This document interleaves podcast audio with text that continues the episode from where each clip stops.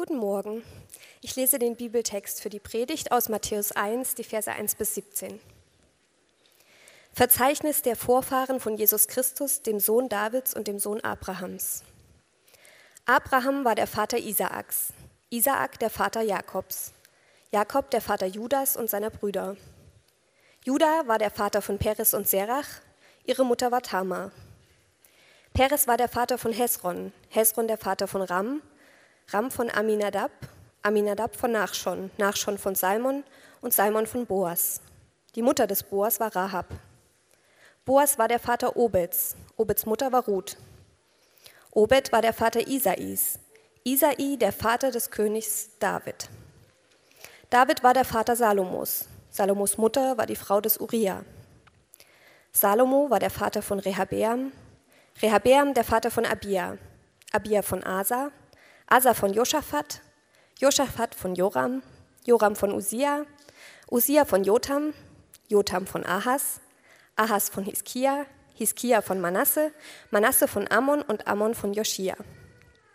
Joschia war der Vater Joachins und seiner Brüder. Damals wurde das Volk nach Babylon in die Verbannung geführt. Nach der Zeit der Verbannung folgte Shealtiel, der Sohn Joachins. Shealtiel war der Vater von Zerubabel, Zerubabel der Vater von Abihud, Abihud von Eliakim, Eliakim von Asor, Asor von Zadok, Zadok von Achim, Achim von Eliud, Eliud von Eleazar, Eleazar von Matan und Matan von Jakob. Jakob war der Vater von Josef, dem Mann der Maria. Sie war die Mutter Jesu, der auch Christus genannt wird. Insgesamt sind es also von Abraham bis David 14 Generationen, von David bis zur Verbannung nach Babylon wieder 14 Generationen und von der Verbannung nach Babylon bis zu Christus noch einmal 14 Generationen. Ja, einen wunderschönen guten Morgen. Der zweite Advent. Und wir starten heute nach unseren äh, Jubiläumsgottesdiensten in den letzten Wochen, starten wir heute mit unserer Adventspredigtreihe. Wir schauen uns Texte aus dem Neuen Testament an, aus den Weihnachtsgeschichten. Und das, der Text gerade, ist, wie Matthäus in seinem Evangelium die Weihnachtsgeschichte beginnt. Ähm, und ihr habt vorhin gesehen schon im Video, Advent heißt warten. Advent ist die Zeit des Wartens. Wir warten auf Weihnachten, wir bereiten uns vor. Und deswegen äh, starten wir heute auch mit diesem Thema Warten. Und bevor wir damit anfangen, würde ich gern zu Beginn nochmal beten. Okay? Unser großer Gott, liebender Vater, danke für den Gottesdienst. Danke für die Zeit, die wir jetzt haben, um uns mit dir zu beschäftigen. Vielleicht für manche hier ganz neu, ähm, vielleicht für manche ähm, ja, zum wiederholten Male. Und ich möchte dich bitten für diese kommenden Minuten, für die Zeit der Predigt, dass du uns hilfst, dich zu verstehen, das zu verstehen, was du sagen möchtest und ähm, uns eine neue Perspektive für unser Warten heute zu geben. Amen. Warten. Wer von euch wartet gerne? Ich glaube, in der Großstadt wartet tatsächlich niemand gerne. Und ähm, nur von, so von dem Rascheln der Programm, äh, Programm Blätter gerade im Saal hatte ich das Gefühl, vielleicht hatten manche von euch auch gerade, als dieser Bibeltext gelesen wurde, ja, so einen Moment des ungeduldigen, frustrierten Wartens. Man sitzt da und denkt, okay, all diese Namen, aber irgendwann kommt sicher noch was Interessantes. Irgendwas, was so mit meinem Leben zu tun hat oder wo ich denken kann, ah klar, da predigt er drüber und das gibt so einen Mehrwert. Ja, und dann war der Text zu Ende und man hat gewartet und es kam nicht. Ähm, Leute, diese Liste, dieses Geschlechtsregister, von Jesus, ähm, das Matthäus hier schreibt in diesem Text. Das wirkt für uns natürlich erstmal nur wie eine Liste von unglaublich schwer aussprechbaren Namen. Und deswegen, Rebecca, keine Ahnung, wo du bist, äh, meinen tiefsten Respekt, das war so souverän. Wahnsinn. Diese Liste, das wirkt für uns heute wie so eine Liste von interessanten Namen, äh, die man vielleicht mal durchschaut, wenn man nach einem Namen für das nächste Kind sucht und man einen biblischen Namen will oder so. Aber für die Leser dieses Textes, an die, äh, an die dieser Text geschrieben wurde im ersten Jahrhundert, war das mehr als eine Liste, sondern es war eine Liste, die eine ganze Geschichte hochgeholt hat. Er hat eine ganze Geschichte hochgeholt. Und damit wir das verstehen, lasst mich euch mal zwei andere Listen geben, damit ihr versteht, was ich meine. Wenn ich sage 54, 74, 90, 2014, dann ist das für manche von euch einfach so eine Aneinanderreihung von Zahlen. Ja? Aber für andere von euch ist das sofort, ey, das ist die Geschichte des deutschen Fußballs. Ja? Das Warten auf den vierten Stern, die Erlösung durch Mario Götze in der Nachspielzeit im Maracanã-Stadion. Und die ganze Geschichte kommt hoch und bei manchen von euch kommen auch so richtig Emotionen hoch. Also bei manchen. Ja. Ähm, oder wenn ich sage Konrad Adenauer, Ludwig er Erhard, Kurt Georg Kiesinger, Willy Brandt, Helmut Schmidt, Helmut Kohl, Gerhard Schröder, Angela Merkel, dann wissen auch viele von euch sofort, na klar, unsere deutschen Bundeskanzler, das ist die Geschichte der deutschen Politik nach dem Zweiten Weltkrieg. Die Frage in unserem Land, wo ist der Platz Deutschlands nach diesen Schrecken des Zweiten Weltkriegs, nach dem Naziregime? Wo ist unser Platz in Europa? Wo ist unser Platz in der Welt? Wie bauen wir das Land wieder auf? Wie, wie gehen wir Richtung deutsche Einheit? Wo ist jetzt unser Platz in Europa? Das ist eine Liste, die eine größere Geschichte hochholt, nämlich die Geschichte unseres Landes. Und so müsst ihr euch diese Liste vorstellen, die Matthäus da geschrieben hat, mit all diesen Namen für die damaligen Hörer im ersten Jahrhundert. Sie lesen diese Liste und eine ganze Geschichte wird hochgeholt. Und das ist eine Geschichte von Warten und Erlösung. Von Warten, von Hoffen und Erlösung. Und ob ihr es glaubt oder nicht, diese Geschichte hat mit jedem von euch zu tun. Egal, ob ihr vielleicht einen säkularen Hintergrund habt, ihr seid vielleicht ganz neu hier im Gottesdienst, beschäftigt euch so vorsichtig mit Gott. Oder ob ihr seit zehn Jahren, seit es das Hamburg-Projekt gibt, jeden Sonntag hier sitzt. Ganz egal, wer ihr seid und wie euer Alltag aussieht. Ich glaube, diese Geschichte hat mit euch zu tun und mit eurem Alltag. Weil jeder von uns auch in einer Geschichte von Warten und Erlösung lebt. So, wie sieht das aus? Was ist diese Geschichte und wie leben wir darin? Das möchte ich gerne mit euch anschauen, anhand von diesen ganzen Namen. Ähm, und wir machen das in drei Schritten. Wir reden über Warten und wir reden im ersten Schritt über das Warten von Israel damals, schauen uns an, was das bedeutet hat. Dann unser Warten heute und schließlich ein tägliches erlöstes Warten. Okay? Das Warten damals von Israel, unser Warten heute, ein tägliches erlöstes Warten. Also lasst uns mal anfangen. Das Warten von Israel damals. Wenn wir diesen Text anschauen, äh, Matthäus schreibt das im ersten Jahrhundert vor allem an Juden, an Israeliten im ersten Jahrhundert. Äh, und damals war es so, wenn man so ein Geschlechtsregister geschrieben hat, ging es nicht darum, dass man jeden Namen nennt, Matthäus lässt auch ein paar aus, ähm, oder dass man jede Abstammung genau nachvollzieht, das war nicht der Punkt. Es, wenn man so ein Geschlechtsregister schrieb, dann machte man das, um etwas auszusagen. Und Matthäus will hier auch etwas aussagen. Und vielleicht ist euch das aufgefallen, ganz am Schluss mit dem letzten Vers, er nennt all diese Namen und dann gibt er diesen ganzen Namen eine Struktur. Er ordnet. Er sagt, es sind 14 Generationen von Abraham bis David, 14 Generationen von David bis zum Exil der Gefangenschaft in Babylon und wieder 14 Generationen von Babylon bis Jesus. Er baut eine Struktur auf. Er strukturiert diese ganze, diese ganze Geschichte auf Jesus hin anhand von drei Punkten. Abraham, David und das Exil in Babylon. Und schließlich Jesus. Warum macht er das? Warum diese drei Punkte? Weil diese drei Punkte für die damalige Identität der Juden im ersten Jahrhundert in Israel absolut entscheidend waren. Das waren drei Punkte, drei Geschichten, die entscheidend waren für ihre nationale Identität. Und das waren drei Geschichten, die drei Hoffnungen ausgedrückt haben. Drei Dinge, auf die sie gewartet haben. Drei Dinge, auf die sie hingelebt haben, dass sie das eines Tages erfahren würden. Ihre Geschichten, die Geschichten ihrer Zeit. So was waren diese Geschichten? Abraham, David und, äh, und Exil. Ich gehe das ganz kurz durch. Abraham war quasi der Stammvater des Volkes Israel. Ja? Aus der Familie von Abraham war dieses Volk entstanden. Er war sozusagen der Ursprung des Volkes. Und Abraham ist eine Person im Alten Testament der Bibel, der eine Gottesbegegnung hatte. Und Gott sagte zu ihm, ich werde ein ganzes Volk aus deiner Familie hervorbringen und ich werde der Gott dieses Volkes sein. Dieses Volk wird mein Volk sein.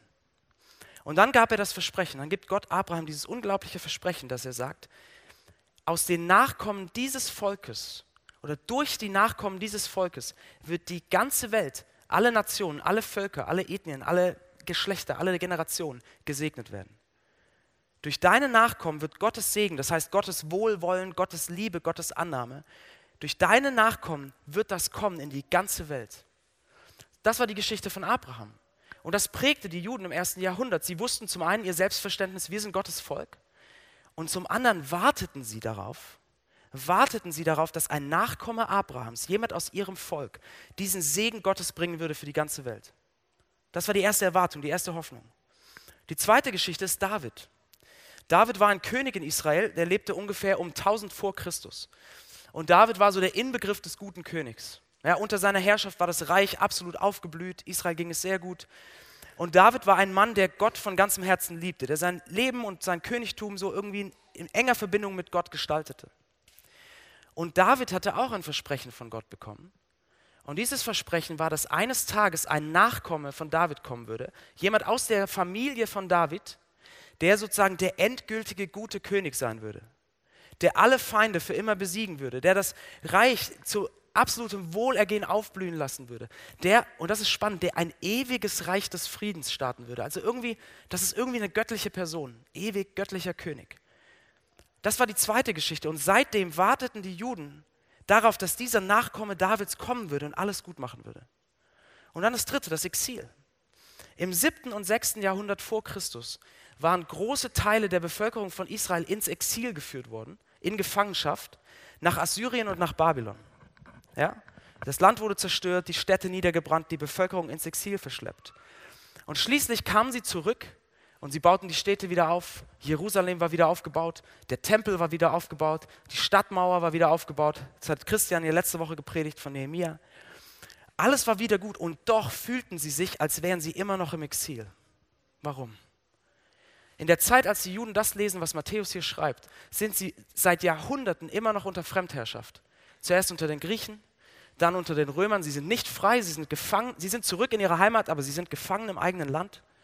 Und obwohl der Tempel wieder steht, fühlt es sich trotzdem alles nicht an wie vorher. Gottes Gegenwart scheint irgendwie nicht bei ihnen zu sein. Sie sind nicht befreit, diese Nähe zu Gott scheint nicht da zu sein. Und sie warten, sie warten darauf, wirklich befreit zu werden. Sie warten darauf, sozusagen wirklich aus dem Exil nach Hause zu kommen. In ihr Zuhause, wo sie frei sind und Nähe mit Gott erleben. Das waren diese drei Geschichten. Das waren drei Hoffnungen, die sie hatten. Drei Narrativen, die ihre Nation geprägt haben worauf sie, das war ihre Hoffnung auf Erlösung, konnte man sagen, ihre Erlösungsgeschichten, auf die sie gewartet haben. Und das holt Matthäus hoch. All das holt Matthäus hoch. Weil er eine Sache zeigen möchte. Er möchte eine Sache zeigen, nämlich dass all diese Geschichten nach vorne deuten auf den Nachkommen Davids, der eines Tages kommt. Ist euch diese 14 aufgefallen? 14 Generationen, 14, 14, 14? Und man denkt vielleicht, okay, ist das Zufall? Was hat das zu bedeuten? Matthäus macht das sehr bewusst. Seht ihr, und keine Sorge, das ist jetzt keine Verschwörungstheorie oder kein Bibelcode, den ich jetzt auspacke und, und wenn ihr das wisst, dann macht die ganze Bibel einen anderen Sinn. 14, 14 war der numerische Wert von dem Namen David. David besteht im Hebräischen aus drei Buchstaben, D, W, D. D war der vierte Buchstabe des hebräischen Alphabets. W war der sechste Buchstabe des hebräischen Alphabets. Das heißt, wir haben DWD 464, 4 plus 6 plus 4, 14. Wie gesagt, kein Bibelcode, keine Verschwörungstheorie. Das wurde tatsächlich so gehandhabt.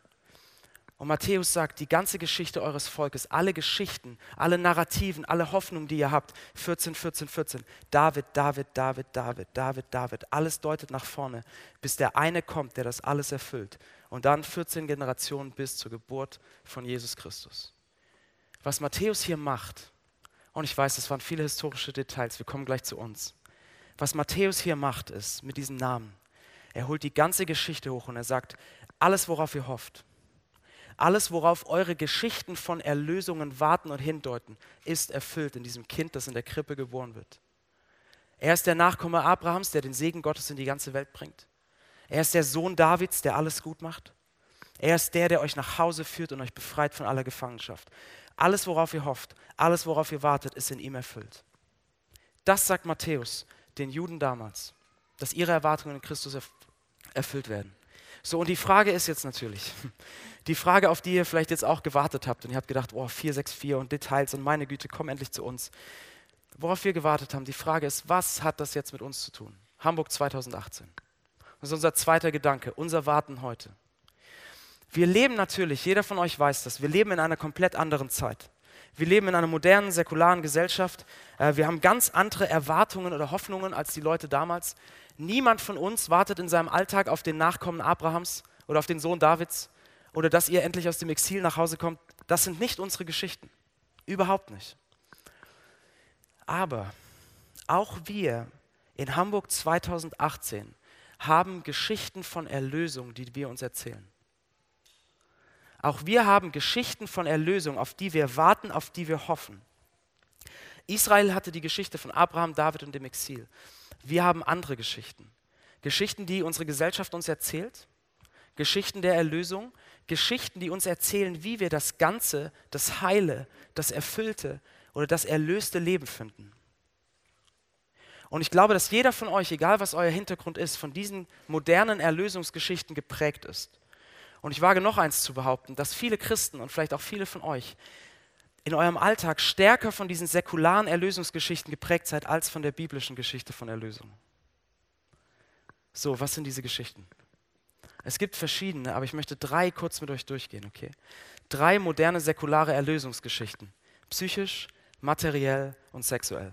Drei Geschichten von Erlösung. Die erste Geschichte, die psychische Erlösungsgeschichte, funktioniert so. Ich glaube, ihr kennt die alle. Funktioniert so, dass gesagt wird, es gibt etwas, es gab etwas ursprünglich Gutes in euch. Etwas Unverfälschtes, nämlich euer wahres Ich. Ja? Euer wirkliches inneres Ich oder euer inneres Kind, wie es manchmal genannt wird. Ja? Da war was Unverfälschtes Gutes, aber dieses Gute ist zerbrochen. Ja? Dann kam der Zerbruch, dann kam sozusagen die säkulare Version von Sünde, von Zerbrochenheit. Weil aufgrund von schlechten Umständen, schlechter Erziehung oder Dingen, die euch einengen, könnt ihr nicht sein, wer ihr wirklich seid. Wir haben all diese Verpflichtungen, die uns einengen und klein machen. Das kann auch manchmal der Partner oder die Familie sein. Und wir haben das Gefühl, wir können nicht wirklich wir sein. Das ist der Zerbruch. Aber dann kommt die Hoffnung auf Erlösung, die sagt, du kannst erlöst werden, du kannst das erfüllte, erlöste Leben finden, wenn du dein wahres Ich findest, wenn du zurück zu dir kommst, dein wirkliches Ich und alles, dein wirkliches Ich wieder entdeckst. Und alles, was du dafür tun musst, um das zu finden, solltest du tun, weil da ist Erlösung. Und deswegen gehen wir auf Weltreise, um uns selbst zu finden. Und deshalb stürzen wir uns in Affären. Deswegen ziehen wir in ein anderes Land oder ziehen in eine Stadt, die so viele aufregende Möglichkeiten hat wie Hamburg. Stefan Groß, das ist der Chefredakteur des Magazins The European. Er hat in einem Artikel ähm, das so gesagt, er sagt, wir suchen, Zitat, Erlösung, also adäquates Selbstsein. Ja? Also, dass wir endlich das Selbstsein haben, das wir, wonach wir uns sehen, dass wir endlich die Person sein können, unser wahres Ich entdecken können, das ausleben, wonach wir uns fühlen. Da denken wir, es ist Erlösung. Das ist die psychische moderne Erlösungsgeschichte. Ihr könnt Erlösung finden, wenn ihr euer wahres Ich wieder findet. Und alles, was es braucht, um dahin zu kommen, solltet ihr tun. Das ist die psychische Geschichte von Erlösung. So, die materielle Geschichte von Erlösung ist eine Geschichte, die uns äh, in dieser Zeit gerade des Jahres absolut vor Augen steht. Ja, wir hatten gerade was, äh, Black Friday, Cyber Monday oder in manchen Geschäften dann Cyber Week und Black Week. Dann haben wir Adventsshoppen, wir haben Nikolaus, wir haben die Weihnachtsgeschenke. Es, meine Frau war gestern so klug, in so ein Shoppingcenter zu gehen, um was einzukaufen. Du wirst ja wahnsinnig. Es steht uns so vor Augen. Und diese materielle Erlösungsgeschichte funktioniert so. Uns wird ein Bild von dem guten, erfüllten, erlösten Leben vor Augen geführt durch Marketing und Werbung. Das heißt, so könnte dein Leben sein. So könnte das gute Leben sein. Mit diesen technischen Gadgets, mit dieser Mode, mit diesen Schuhen oder mit dieser Unterwäsche, damit du dich endlich begehrenswert fühlst. Das ist kein Witz tatsächlich. Das ist das gute Leben. Ja, das wird uns vor Augen geführt. Und dann wird uns der Spiegel vorgehalten unserer Zerbrochenheit. So, wie, du hast das nicht? Ja, kein Wunder, dass du nicht glücklich bist. Ja? Das Gemeine, was hier gemacht wird, ist unsere Unzufriedenheit mit uns selbst, die doch jeder von uns kennt, oder dieses Gefühl, nicht zu genügen mal. Nicht attraktiv oder nicht erfolgreich oder nicht dieses oder jenes genug zu sein. Dieses Gefühl von Unzulänglichkeit, was in jedem von uns mal hochkriecht, das wird genommen und das wird verstärkt, weil man damit Geld verdienen kann. Es wird gesagt, wenn du das, ja kein Wunder, dass dein Leben nicht entspannt ist. Du kannst ja eigentlich gar nicht glücklich sein. Und das können kleine Dinge sein. Du kannst gar nicht so im Frieden mit dir selbst sein, wenn du diese Schuhe nicht hast. Oder wenn du dieses Haus mit Garten für deine Kinder nicht hast. Du kannst doch gar nicht glücklich sein. Es geht doch gar nicht. Das ist die Zerbrochenheit. So, und jetzt kommt das Angebot von Erlösung.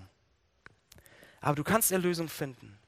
Und dein Leben kann gut sein, wenn du das und das kaufst wenn du das bekommst, wenn du das hast, dann wird dein Leben so entspannt sein wie das von diesen Leuten, die auf dem großen Segelschiff immer nur Bier trinken. Ja? Oder dein Leben wird so aufregend und erfüllt sein wie von diesen Leuten, die zu ihrem super attraktiven Partner zurück ins Bett steigen können, weil die Küchenmaschine jetzt alles von alleine macht. Ja? Du kannst aus deinem kleinen, miserablen Leben ausbrechen, aus deinem Gefühl von Unzulänglichkeit und Bedeutungslosigkeit, wenn du das hast. Leute, und deshalb kann Shoppen so süchtig machen. Weil es sind kleine Momente des Glücks, oder sagen wir es so, es sind kleine Momente von Erlösung. Wo wir das Gefühl haben, aus unserem Gefühl von Bedeutungslosigkeit für einen kurzen Moment auszubrechen. Und ich bin manchmal selbst erschrocken über mich selbst, muss ich sagen. Wo ich denke, ey, du bist Pastor, du kennst diese Narrativen. Und ich bin erschrocken über mich selbst, wie glücklich ich bin, wenn ich ein neues Paar Schuhe kaufe oder einen neuen Computer. Und versteht mich nicht falsch, es ist toll, sich über Dinge zu freuen und das zu genießen, was man, das, das absolut gut. Aber findet ihr es nicht erschreckend, wie glücklich uns das manchmal macht? Zumindest für so einen kurzen Moment, wenn man dann mit der Einkaufstüte mit so einem Hai zur U-Bahn-Haltestelle schwebt. Leute, das ist, das ist eine Erlösungsgeschichte, die materielle Geschichte von Erlösung. So, und eine letzte noch.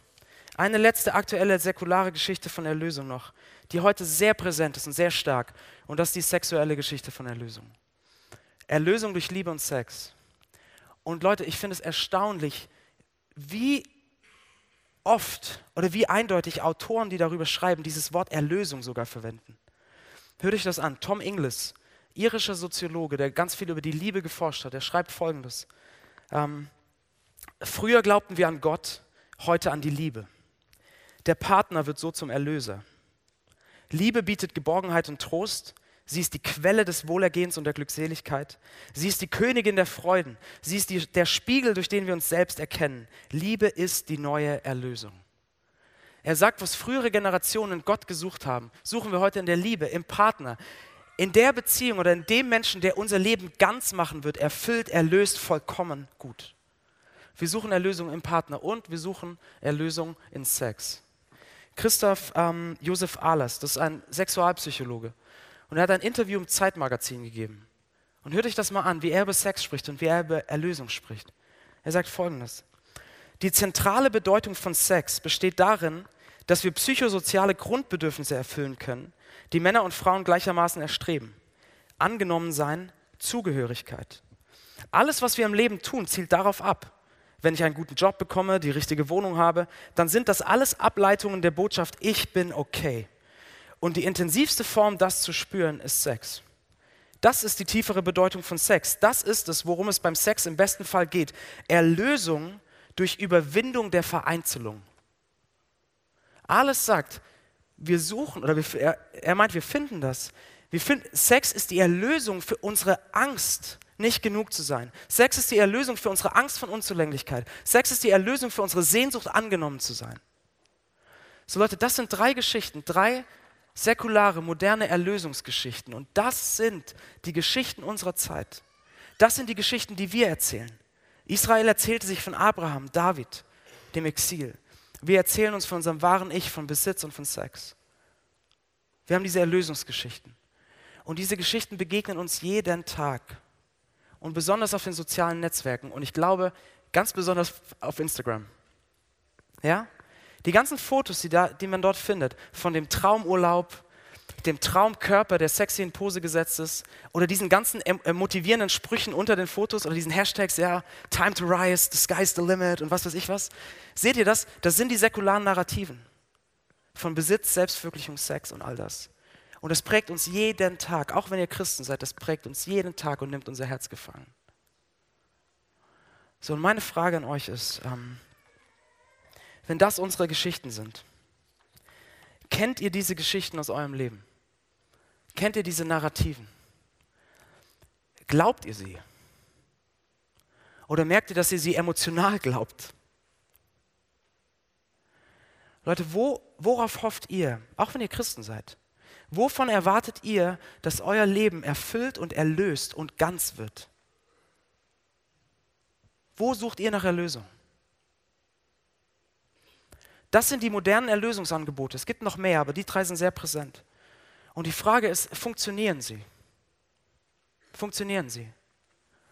Und Leute, natürlich, in allen dreien können wir Glücksmomente erleben, gar keine Frage. Aber bringen diese drei das erfüllte Leben, das erlöste Leben, das sie versprechen? Und wisst ihr was, ich glaube, wenn wir uns umschauen in unserer Gesellschaft, dann sollten wir diesen Narrativen gegenüber sehr, sehr skeptisch werden. Wir leben in Deutschland und wir leben in Hamburg in einer Stadt, in der wir unglaubliche Rahmenbedingungen haben. Ja? Wir haben eine lange Periode des Friedens. Wir haben vergleichsweise einen sehr hohen materiellen Wohlstand.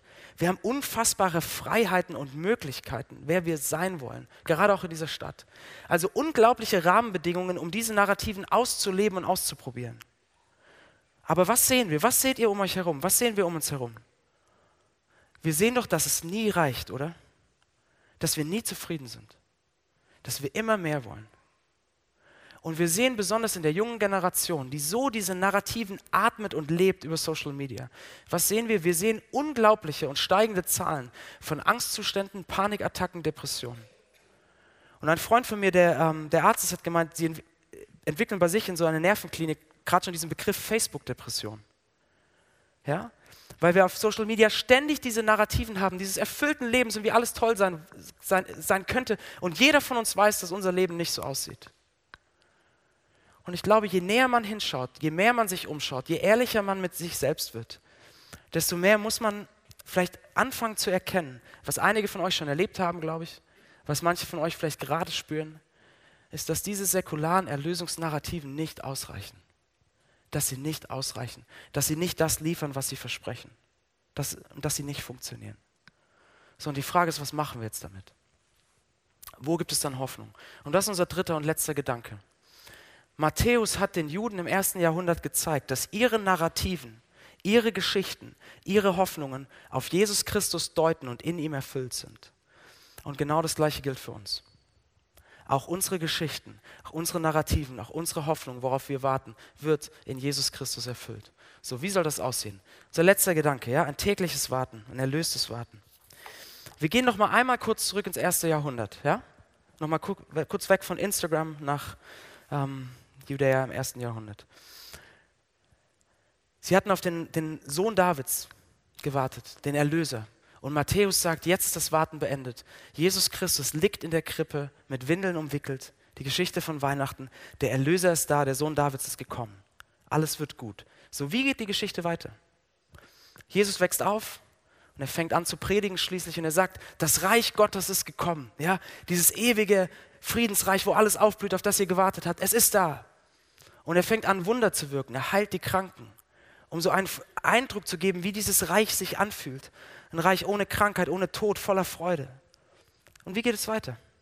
Jesus wird verhaftet. Jesus wird gekreuzigt. Er stirbt.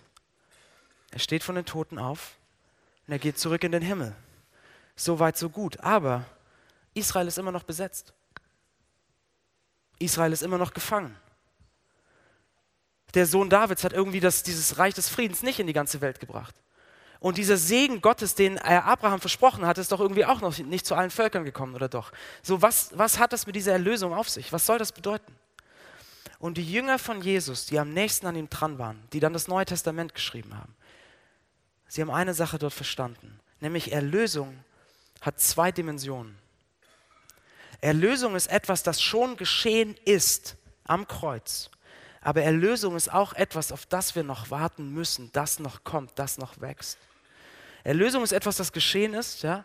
als Jesus am Kreuz gestorben ist. Hat er die, die Trennung, die Zerrissenheit, diesen Bruch zwischen Gott und Menschen zusammengeführt. Für jeden, der, der das glaubt, der diese Beziehung in absolute Liebe zusammengebracht. Und die Jünger haben verstanden, da ist Erlösung geschehen. Wir haben Gott, wir haben die Nähe Gottes, da ist was geschehen. Aber dass dieses Reich Gottes, das begonnen hat, sich in die ganze Welt ausbreitet. Dass diese Erlösung, die Jesus gebracht hat, diese neue Beziehung mit Gott, anfängt alles zu prägen. Das ist etwas, was langsam wächst, was sich ausbreitet und was erst dann vollkommen sein wird, wenn Jesus eines Tages wiederkommt. Das heißt, damals, sie haben verstanden, ja, unsere Hoffnung ist in Jesus erfüllt. Erlösung ist da. Aber Erlösung ist auch etwas, worauf wir noch warten. So und genau die gleiche Dynamik gilt für uns heute mit unseren Erlösungsgeschichten, mit unserem Warten, mit unserem Hoffen. Genau die gleiche Dynamik gilt auch für uns. Wir, Erlösung ist etwas, wenn ihr Christen seid, das ihr schon habt, was geschehen ist. Und Erlösung ist etwas, worauf ihr noch wartet.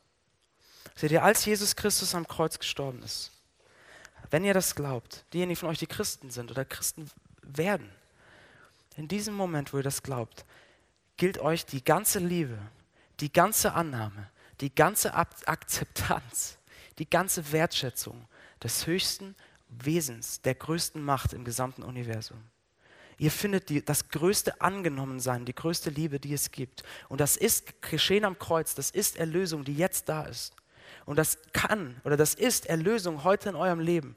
Denn dort finden wir das. In Jesus, in dieser Liebe Gottes, finden wir das, was wir in unseren modernen Erlösungsnarrativen suchen. Seht ihr, wir denken, wir finden Erlösung oder das erfüllte Leben, in, wenn wir unser wahres Ich finden, durch Besitz oder durch Sex, ja, wenn wir, wenn wir nackt vor jemand stehen, jemand alles an uns sieht und sagt, ich will dich, ich liebe dich. Wir denken, in diesem, darin finden wir Erlösung. All das, wo wir hier worauf wir hier hoffen, wir finden es in der Liebe Gottes in Jesus Christus.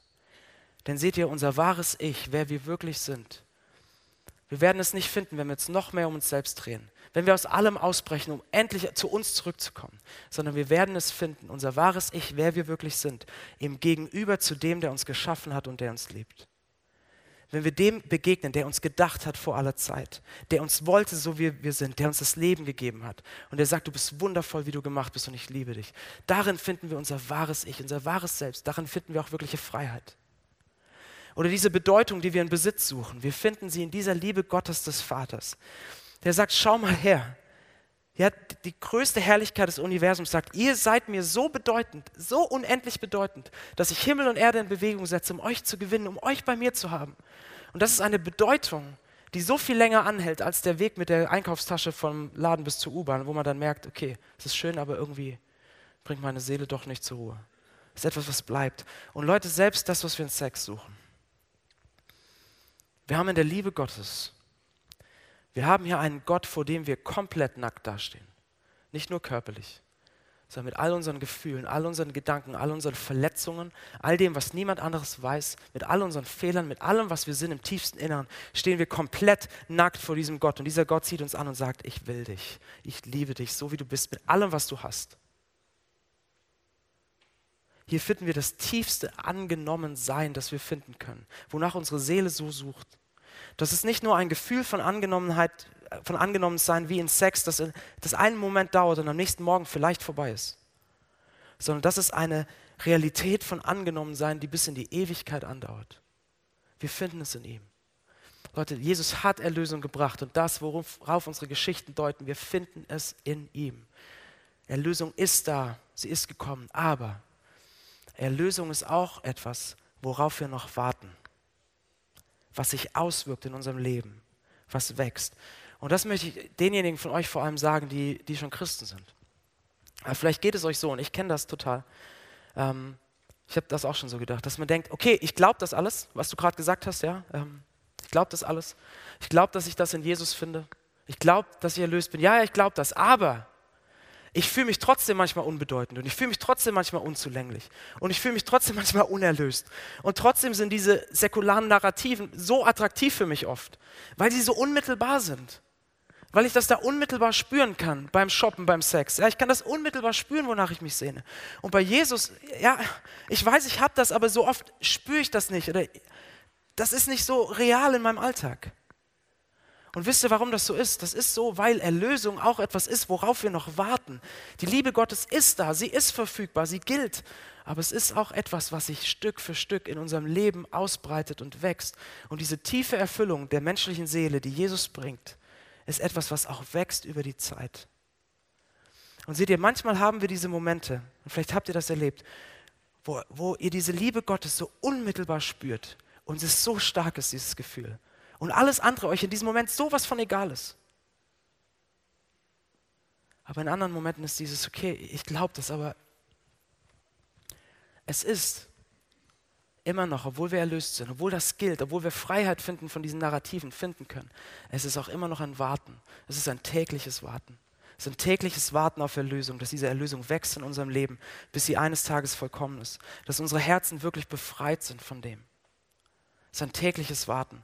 Und ich weiß, dieses Warten fällt uns unfassbar schwer. Weil wir in einer Zeit leben, in der wir es gewohnt sind, dass alle unsere Bedürfnisse unmittelbar erfüllt werden können. Ja, ob das beim Online-Shopping mit Overnight Express ist, ob das, ihr wollt das Buch lesen, fünf Sekunden später habt ihr es auf dem iPad. Ja, oder ob das Dating-Apps sind, keine Ahnung. Wir sind gewohnt, wir erwarten, dass alle unsere Bedürfnisse unmittelbar erfüllt sind.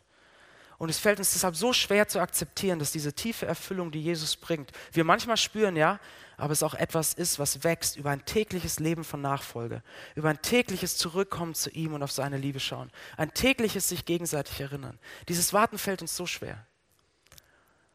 Aber wenn ihr an euer Leben denkt, dann weiß doch jeder von euch, dass es Dinge in unserem Leben gibt, die wir nicht unmittelbar spüren, die aber trotzdem das Bedeutendste sind, was ihr habt.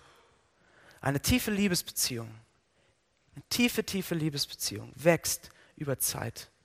Eine tolle Fähigkeit, die ihr euch aneignet und die euch euer gesamtes Berufsleben prägt, erarbeitet ihr euch über Zeit. Eine Freundschaft, die euer ganzes Leben lang hält, wächst über Zeit. Ein tiefes Vertrauen zu einer anderen Person wächst mit der Zeit. Wir alle wissen, es gibt Dinge in unserem Leben, die wir nicht sofort haben, aber die das Bedeutsamste sind, was wir haben. Liebe, Freundschaften, Vertrauen. Und genauso ist das mit der Erlösung von Jesus Christus. Sie ist da. Sie ist gekommen. Es ist verfügbar. Aber es wächst. Und deshalb ähm, möchte ich euch ermutigen am Ende. Ich möchte euch ermutigen zu diesem täglichen Warten. Zu diesem täglichen Zurückkommen zu Jesus und auf diese Erlösung zu schauen, die er bringt, diese unfassbare tiefe Liebe Gottes. Dass wir täglich lernen, diese anderen Narrativen zu durchschauen und zurückzukommen zu Jesus. Dass wir uns täglich Zeit nehmen, um über seine Liebe nachzudenken. Und dass wir unser Leben in dieser Stadt leben und teilen mit anderen, die uns auf diese Hoffnung, auf diese Liebe hinweisen und uns erinnern. Ich möchte euch ermutigen, auf dieses tägliche Warten. Es ist ein Warten, aber es ist ein erlöstes Warten, weil die Liebe Gottes ist da. Und ich möchte euch sagen, das Warten lohnt sich. Lasst uns beten.